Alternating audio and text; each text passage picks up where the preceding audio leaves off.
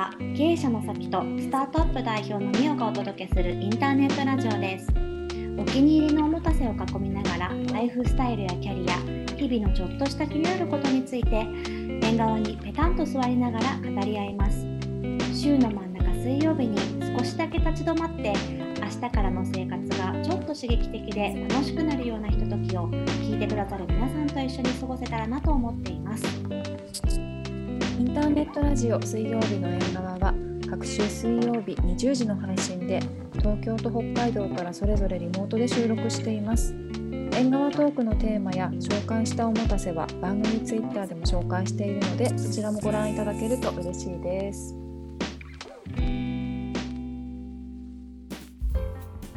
届きましたよマルセイのあ届きました？トこれ初めてですか？うん初めて。まだ食べてない今今食べるの人生初ですか？うん初。あじゃあもういきなり紹介しちゃうとこれあのほ六花亭北海道の六花亭って有名なお菓子屋さんの、うん。あのレーズンサンド有名ですよね、ううん。んそれは食べたことある。あそこのねバターケーキってなんていうんだ中にココアバターが入っていてちょっとあこそうスポンジのそうあのちょっとふわふわしたケーキなんですけどえ食べてみてください。うんうん食べてみるあでもなんかいつもあの白と赤のさパッケージのイメージだからこれ黄色で可愛いねまた。全然イメージが可愛い、うん、そうなの。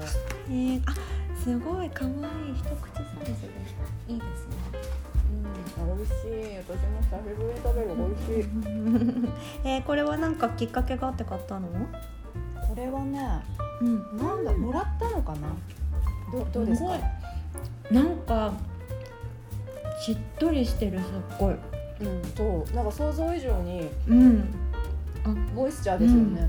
うん。なんかあの私パサパサしたあのカステラ苦手なんだけどあ、すごいしっかりしてる。うん。そうしっとりしてる、なんか、うん。あ美味しい。美味しいですよね。よかった。うん。このバニラの香りもめちゃくちゃいいねそうね、うんうん。香りがふわって強いですよね。うん美味しい。なんかね、確か私が北海道に移住してきて。うんうん。でお仕事で知り合った人と初めて打ち合わせをするっていう時になんか「ようこそ」って感じで六花亭のこう菓子折りをいただいたんですよ。うんうん。詰め合わせみたいなやつだ。そうそうそう。その中に入っててうんであこれなんかレーズンサンドもすごい好きだし美味しいけどあちょっとこれ美味しいなって一時期ハマってた。いやすごい。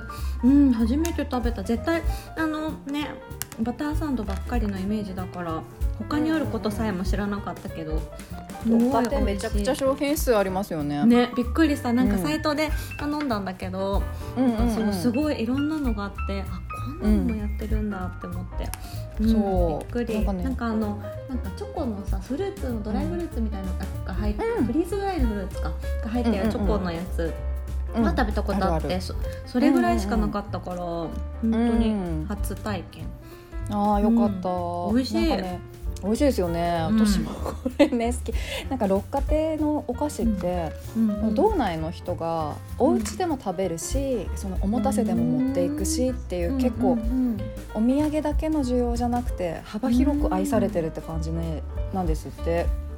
なんか本物だねやっぱりそういうのって、うん。うん。ね、うん、なんか、こう一過性のねなんかこう、うんブームじゃない長い歴史と地元に支えられるってすごく大事だよね。いや本当本当そうそうですよね。地元の人が買うってね、うん、えうん、ーそうとかも思いながら六花亭のお店見るたびに素敵と思ってる。うんなんかその現地でしか食べれないやつとかもあるんでしょ？あるんですよ、あるんですよ。そうだから行ってみたいって思ってた。うん、あ、うん。じゃあ今度来た時に、うん。行きたい行きたい。うん、なんかね喫茶スペースがあるお店もあって。うんそうなんだ。でねそこ素敵でた誕生日ですって事前に言うと、うん。店員さんたちが美しいコーラスをやってくれるんですよ。すごい。そうなの。素敵なんです六花亭うんえー、行ってみたいな。うん、行きましょう今度、行きたい行きたい。私はこれもう一個 もう一個食べながら お話今日はします。はーい。えーじゃあ今日はあれですね前回はちょっと私がいろいろしちゃったから、うんいやなんか今日は私時間足りなかった、うん。嘘、うん足りなかったまたなんか話すよまたね。きっとどっかでね、また聞きたいこと聞きます、うん。ねでも今日はみおさん編ということで楽しみですよ、はい。あ本当ですか。何でも聞いてください。もうなんか飾らず何でも答えようって今日は思ってますでもさなんかまずさ、うん。やっぱりその、うん。やっぱり移住っていうのは結構大きなターニングポイントだよね、そうですね、うん。なんかそこに至るまでのなんかこう経緯とかきっかけとかから聞いてもいいですか、はい移住はするつもりじゃなかったんですよねまず、うん、でしかも北海道ってうん。ゆかりないよね、ないない全然ないしね。私出身そう青森の出身だし、うんうんうん大学からはずっと東京で大学と就職とってしてて、うん。で夫もあの京都の方のあ神戸だ。神戸の出身で、うんうんうん。で東京で働いてるから北海道って全然ゆかりがなかったんですけど、すごい。そうなんか今でこそさこの時期に入って、この時代になってこうリモートワークとかでなんか地方に引っ越す人とかも増えてるけど、なんか、うんうん。あ何年前でしたっけ？あれね5年前ですね。なあその当時だってみんなにびっくりされたんじゃない？びっくりされました。なんかねしかも私3ヶ月だけ住む予定だったんですよ。あそうなの？そうそうそう。第2種の育休中にちょうど私の夫も前やってたあの会社辞めて、うんうんうん、で長女も保育園だからなんか一時的にこれ東京いる意味あんまないねっていう話になって、うんうんでうん。3ヶ月だけあのなんか好きな場所に住んでみようっていう話だったんですよね。うんうん。そうで なんか昔ダーツの旅ってあったじゃないですか。わかります、うんわかる。所さんの。所さんの。懐かしい、うん好きだった。あれ面白かったですよね。うんうんうん。なんかねあんな感じの考えでもう特特に目的を持っていく場所決めるじゃなくて感覚で住みたい場所3ヶ月って決めようっていう話で北海道だったんですよね。うーん。そう。で3ヶ月限定のはずだったんですけど3ヶ月間、あのニセコ？北海道のニセコっていうところにうんコンドミニアム借りて住んでたらなんかもうどんどんどんどん東京に帰るのが辛くなっちゃって。へええどういうところが良かでった？なんかねやっぱりねあのなんて言うんですか食べるものが全く違う、いや本当うん月並みな答えなんですけど水は湧き水汲んでくるんですよ。へそうでこお米とか野菜とかは夏のニセコってねなんか道の駅にこう色の濃い野菜がバーって置いてあって、えなんかこう迫ってくる感じなんですよね全部。野菜がこっちに。そうでもなんかやっぱりその辺りの食べ物は本当に美味しいし。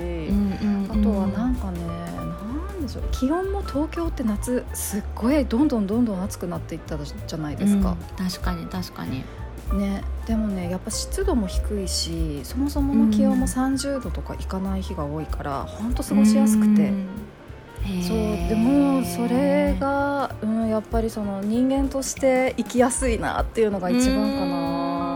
な仕事のこととかはそうですそうです。あんまりなんかね仕事のこととか考えてなくて私しかも産休中だったから。うんうんうんうん。そっかそっかそうとりあえず3ヶ月だったけど、まあ、産休前までには戻ろうかなみたいな感じで考えてたんですようね。んなるほどね。そう。へえそっかでも住んじゃった。そそう。えーじゃあもう結構その3ヶ月の間の初期にはもう住んで引っ越してもいいかもって思ってたってこと？思いましたね。なんかとりあえずね3ヶ月コンドミニアムの賃貸期間が終わってでもう1個うん。3ヶ月とかでコンドミニアム借りて、うん。でそれが終わるくらいにはだんだん具体的に本当にこれ北海道にこのまま住むんだとしたら、うんうん。えー、と本当にニセコにお家あるかな？なんかニセコってほらすごいこう今観光客もあ今はそうでもないけど観光客も多く、多いしもう地価がどんどん上がってるから確かに。そう賃貸住宅がそもそもなかったんですよね。どんどんなくなっていってて。うん、でじゃあ一旦もう札幌に札幌だったらお家もねいっぱいあるし札幌に一回住んでみようっていう感じでもう産休開けるのがどんどんどんどん迫ってきてるのに、うん。道内で引っ越しを繰り返してるっていう感じでした。ねえすごい。えその時はもうなんかあんまり迷いとかもなく、いや迷ってましたね迷ってたしその私が前働いてた会社ってリモートワークしてる人がいなかったからうん。そうまずはちょっとねあの退職まあこのままだったら退職かなと思いながら「あのうんうん。すいません産休中に引っ越しちゃって」って言ったんですよね 会社に。すごいすごい。えもうでもその時はじゃあもうそれでじゃあ,、うん。あの終わりってなることがあったとしても、まあ、それでもいいかっていう感じだったの、あいいかなと思ってました。どうにかなるかなって。なるほど。そうそう。へえそっか。結構じゃあ、うん。気の向くままにというか思いを優先というか先行でこういろいろ動きを取ったんだね。そうそうそう。あんまりね、うん。具体的な現実的なこと考えずに住みたいから住んじゃえみたいな感じでした。ねえすごい、うん。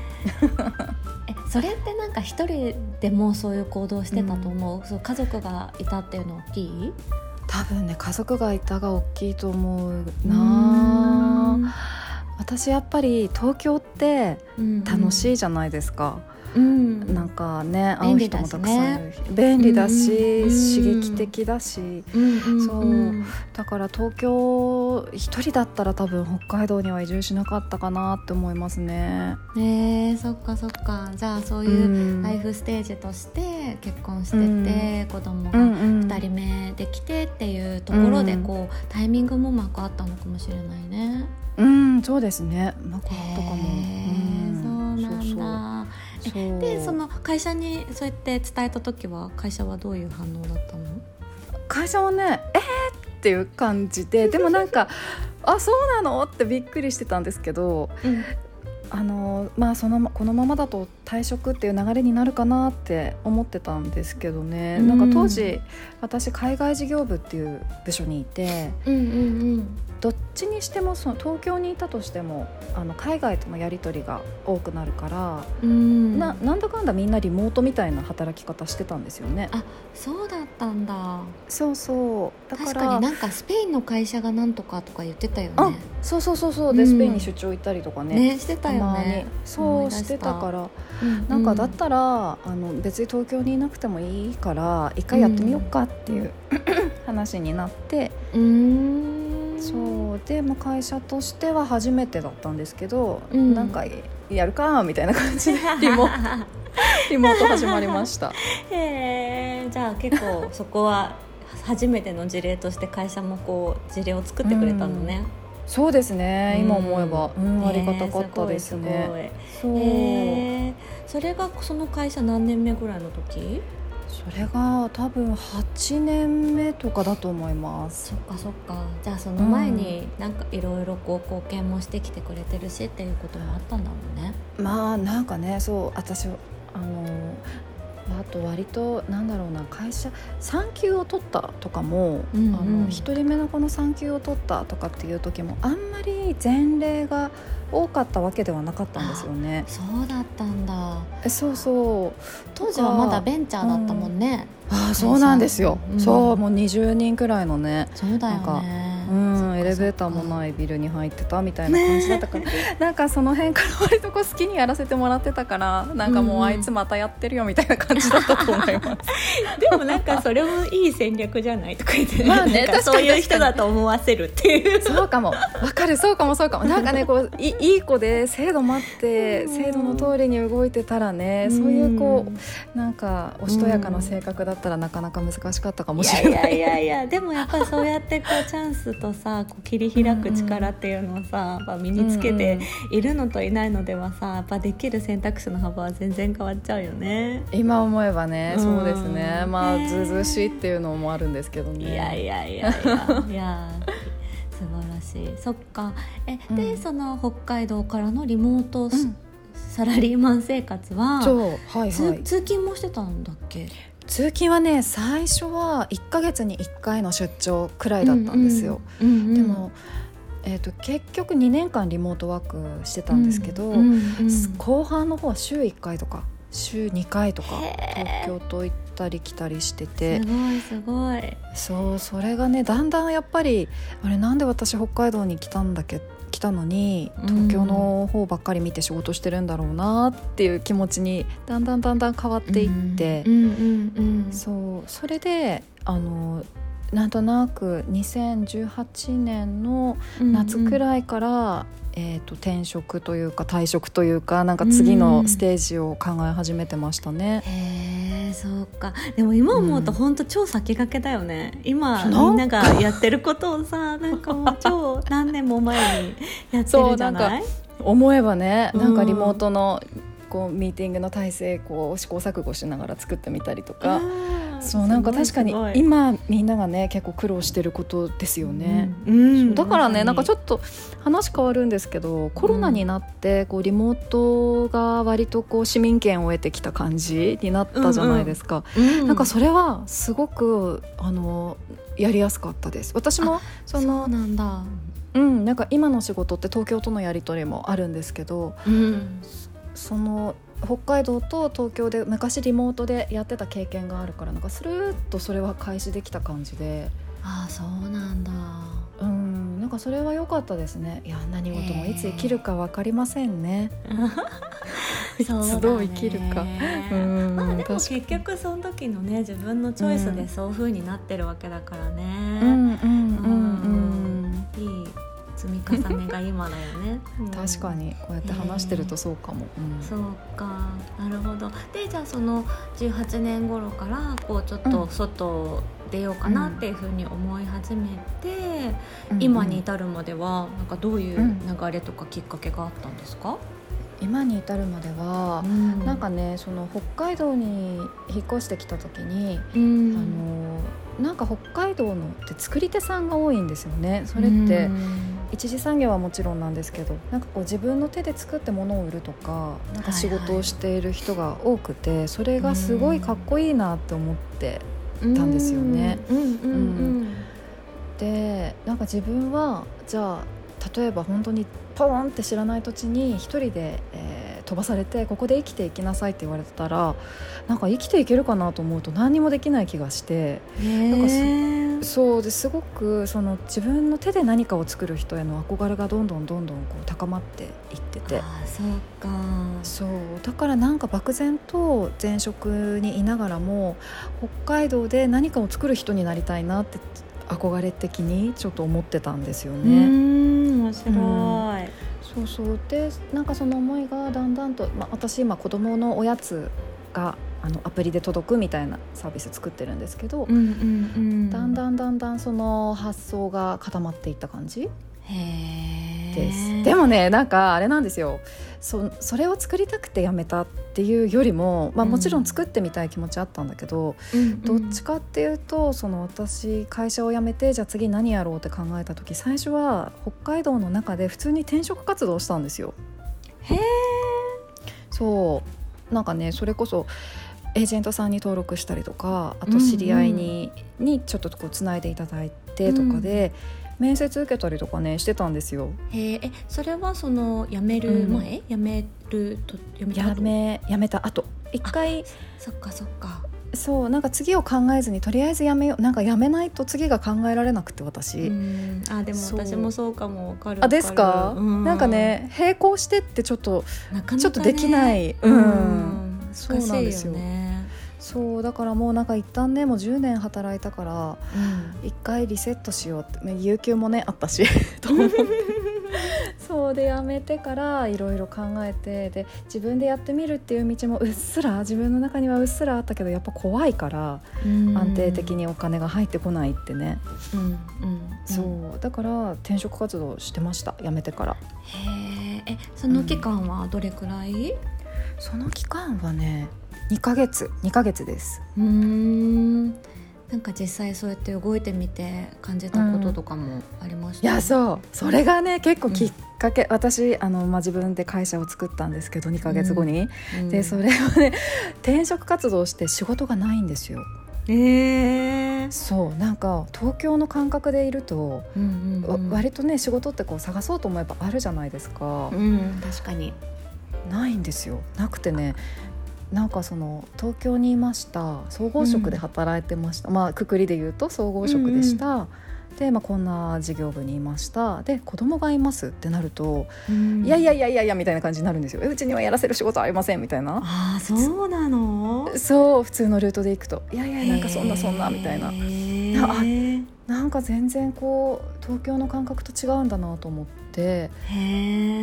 そうで数社話を聞いたけど、うんうんうんなんか一重にそんな感じだったからあもうこれそうなんだそうなんか正規のルートでえー就職先探してももう同じ感じかもなと思って。うんそうね、三三社三四社くらいお話聞いて、転職活動ピタッとストップしたんですよね。へえそっかそっか。もうこのこの道を進んでもあんまり自分にとってうん。何かうん。見つかることがなさそうだなって分かっちゃったっていう感じ。わそうですね。うん。分かっちゃったのと、うん。あとはまあもっとね継続してればもしかしたらいいご縁もあったのかもしれないけど、うん。なんかそこでああそういえば私北海道の食材使ってなんか自分の手で手手でというか自分でなんか仕事を始めてみるっていうことをしたかったなとっていうのを思い出してうんなんかその思いが大きくなっていってうん。でもう人生一回だけやるかみたいな感じで勢い 勢い。何も考えない。そうでした。そうなんだね。そっかそっかだからねもし就職先がつるっとうんうん仮に見つかってたとしたら、うんうんそっち行ってたかもしれないですね。ああそっか確かにね、そういうことだって別にできたわけだもんね。そうそうそう。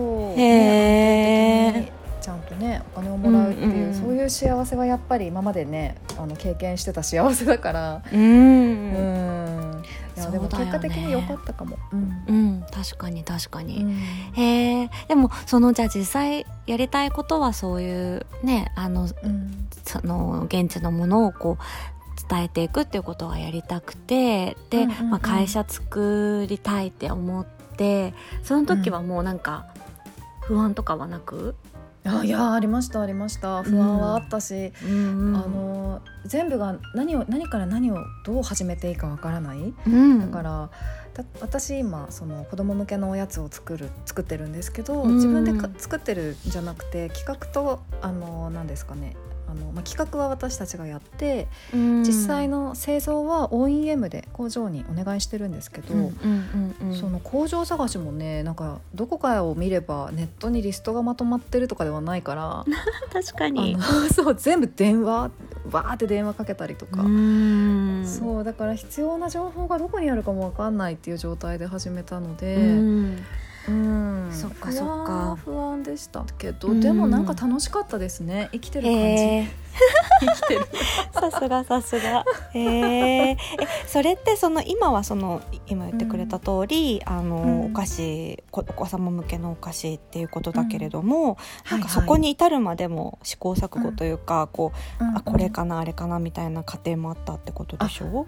ありましたありましたう。うん。その私たちはあの自分たちの原体験から、うんあの子供が晩ご飯の前ってどうしてもお腹空いて騒いじゃうんですよねあれ食べたいとか、うんうんってなっちゃってでそうするとなんかあのじゃあこれでも食べといてとかって言って その辺におつまみ用に買ってる柿ピーとかあげちゃってたんですけど、うんうんうん。そうすると食べ過ぎちゃってお腹いっぱいで晩ご飯食べられないっていうのがあるから、うん。なんかそうするとね悪循環毎日なんかそういう辛いなんかちょっとチクッとした痛みを毎日感じながら生きてるなと思ってて。うん。そう。でそれを解決するためにあの晩ご飯前に食べてもお腹いっぱいにならなくて親子があの食卓を楽しく囲めるご飯楽しみに待てるおやつを作ろうっていうのが最初のコンセプトだったんですよね。なるほどなるほど。そうでじゃあそのおやつってどんなものなんだろうって1ヶ月くらいあの結構集中してコンセプトを考えて機能例とかも全部出して、うん。で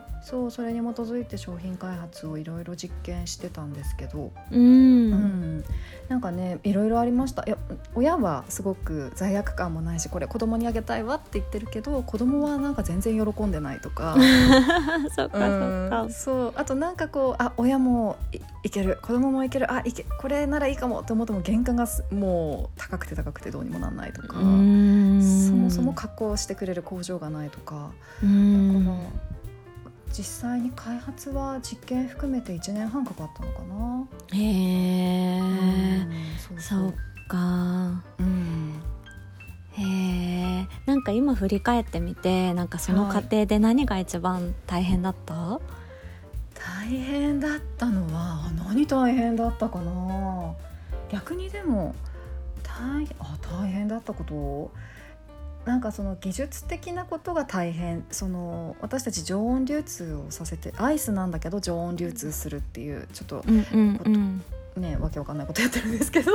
なんかその技術的なに本当に実現可能かっていうのを見つけるまでは確かに、えー、とあ大変だなって思ったこともあったんですけどね、うんでもなんか思えばそんなに大変って思ったことないのかも？えー、素晴らしい。なんかでもこれ多分私が食品開発素人だからうんうんあの経験してたら多分そのなんとなくここでつまずくんじゃないかとか予想できると思うんですよね。うん。ああそっかそっか。うん、でも私それすらも分かんなかったからうん。なんかもうできたらラッキーくらいの。全部思い通りに進むなんて最初から思ってなかったからなんか幸せしか感じなかったかも、あこれもうまくできたとか、そう、えーあこれもできないと思ってたのにできたとか。そうですね。今思えば大変はあんまりおかげさまで期待値が自分への期待値が低かった分 なかったかも。そっか。なんかう変にこう会社作ったからなんかこううん。事業計画こうで初年度はこうしてとかそういうのはあんまりなかったってこと？あのねあんまり事業計画も作りはしたけどあの考えなかった意識しなかったですね、まあ、なんか事業計画なんか目標ってうんうん。あの結構あるけどなんだろうな前職の時とかもあるあるけどどんどん目標ってストレッチされていきません、うん確かに確かに。ねだからなんかね一旦外部向けには立てたけど 内部ではそんなとにかくまずは美味しいものを作れたらいいっていう感じでしたね。へえそっかそっか。うん。でもそのマインドで起業する人って少ないかもしれないね。ああそうかも。割なんかと苦しい話は聞きますもんね。うん。でなんかこう、うん。まあ、家庭をもちろん楽しむ前提なんだとは思うけどもなんかそれを本当にできてる人って少ないかもしれないよね。ああそうかもあーでもね私これも北海道だから良かったかも。うん東京は起業する人もやっぱ北海道よりも圧倒的に多いし、うん。あと割とこう横で情報交換すごいするじゃないですか。うんうんうんねそうするとやっぱり比べちゃうし。うんああそれかプレッシャーになったりとか。うんそうそう。うん。私ねあえてもう本当に誰とも連絡取ってなくて友達少ないのもあるけど私なんかその東京のね情報も割とこうシャットダウンしてたから、ああそっかそっか。うん、でしかもほらね前30歳前症候群の時も話しましたけど、うんうんなうん。焦りやすいっていう性格も自分で分かってたから、うん。あんまりね焦らせることを自分にするようなものは排除してましたね。えー、すごい。でもそれはその、うん。自分の特徴というか 傾向を理解して、なんかそれをこう遮断して進めていくっていうのはすごいいい戦略だよね。そうかもでしかも思ったけど、やっぱりこれもほら30歳前にねあ自分は焦りやすい人から影響されやすいんだなっていうの分かってたからかもですうね。ん。確かに。でもやっぱそういう意味だとそうやってこう苦労したこととかなんかこう、うん。もがいたことからの学びは絶対生きるよね。生きると思う、うん。いやだから苦しむって本当ね自分の将来だから今もそれなりに私ね日々あーなんかこれもうまくいかんなこれもうまくいかんなみたいなあるんですけど、うんうんうん。なんかこれもね将来の自分を助けるものかもって思うとなんかちょっと楽しくなりますね。あーでもすごい前向き。あでも今話しながら思った。えドヨーンってしてる時はめっちゃしてるんですよ。そっかなんかでもそそういう中でもこう仕事の話とか誰かに相談したりとかこう、まん。壁打ちじゃないけどこう聞いてもらってこういろいろ自分の中でこう道筋を考えたりとかっていうことはあったりしたの？あでもさきさんにさきさんに聞いた話。あのさきさんにきさきさんに すごい言ってる。がやっぱりなんかねこれ私が自分が迷った時はこれさきさんならどうするのかなとかさきさんのこ会社だったらどう考えるのかなとかは思いましたね、へえ嬉しい、うんだからほら東京でなんか突然なんか全然さきさん時間ない時に「今行っていいですか?」とかって言って。確かに。確話かに夜夜な夜なあったね。そうそう。あったあった。そうでなんかこれもねやっぱりその飲食飲食私が作ってるのも食べ物だから、なんかインターネットサービスを作った人の話っていうよりも、なんかやっぱりその食べ物を大きなくくりで言うと食べ物をいろんな、ねいろんな人に愛される商品としての食品を作っているさきさんに話を聞きたいというのはなんか自然にやっぱ思っちゃったかな。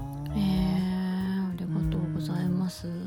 あとはね結構ね農家さんとか北海道のあのあの昔北海道の食材を使って、えっとこの商品を使ったこの人とかあだから具体的に言うとベイクってあるじゃないですか、うんうんうんうん。ベイクのね創業者の長沼さんは、うんそそあの一回全然会ったこともないのに長沼さんがアメリカにいた時にあの一回紹介してもらって、あうん。のスカイプかな？で話をしたんですよ。ええそうでバーって聞きたいこと聞いてでそしそれからなんか仲良くしてて長沼さんは今北海道に戻ってきてて北海道でブランド立ち上げてそうなんですよ、新しいお菓子ブランドやってるんですけど、うんなんか今すごい仲良くて2週間に1回テニスやってる。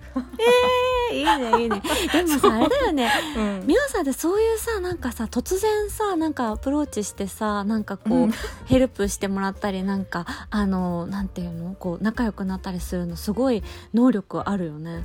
あ本当ですか、うんなんかこうなんて人懐っこいって言うとすごいなんかさこうさまつな言い方になっちゃうんだけいどやいやいや。なんて言うんだろう？なんかこううんこう人とこうキュッと仲良くなるのすごいあるよね、ちょっとなんかピンポンなったど うぞどうぞいいですよ。大丈夫大丈夫。全然いい私バターケーキ食べてる。はーい。はーいもう一回ピンポンなるかも。うんうんいやでもそれその才能だと思うな私。うん。うん。なんか数じゃないじゃん結局さそれってさ。うんうんうんううん。でもね、うん。本当に数じゃない。あの私少ないですよ相談したいと思う人。あどうぞピンポン。はーい。そっかそうだよね。いやなんかそれは絶対あるな、あると思うな。なんかねこう自分のしななんだろうな仕事のスタイルが変わってだから会社員から自分で仕事をするようになってってなったらどんどんどんどんね交友関係狭まってます、私。あそうなんだ。えさきさんどうですか？いや私それに今めっちゃ悩んでるんだけど次えその話する？とか言って。したい。え したいしたい。いやしたい。あのねそうなんですよ、私交友関係すっごいどんどんどんどん狭くなっていて、うんうんうん。い意図的にそうしてるところもあるかもしれないし、うんうんうんうん。たただ一方で娘たちにねなんでママってそんなに友達少ないの？って言われてる、えー、本当？うん、でもでも自分がすごい一緒にいて幸せって思う人と仲良くしてるから幸せ、ああそうだよね。うん、ちょっとえ聞きたい。わかるわかる。わかりますか？私すごい、いなんか最近本当に私なんでこの人と今ご飯食べてるんだろうって思う瞬間がねすごいあるの。私もうこの人と二度と会わないかもってなんか思うんだよね。あちょっと待って。私もありますよ。ピンポンどうぞ。ちょっと待って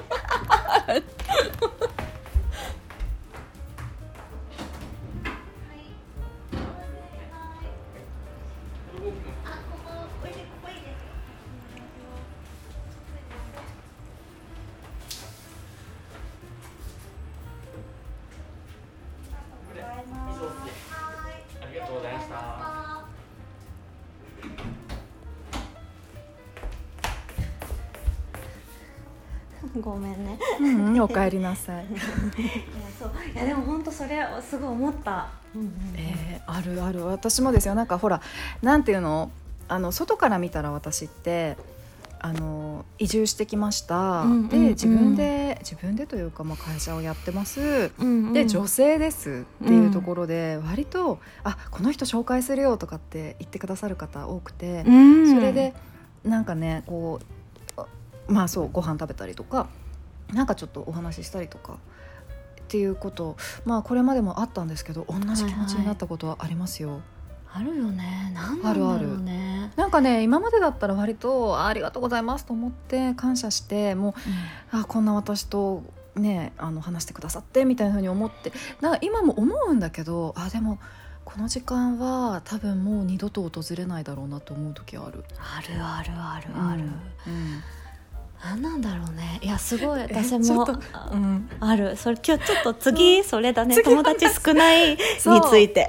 うん。話しましょう。話しましょう、うん。じゃあ次は友達少ない話をしましょう、ねあ。ちょうどでもそしてまた38分くらいだからちょうどいいかも。はい。あのまさかのピンポンが鳴りましたけど。あいいです。ね臨場感があって。ああ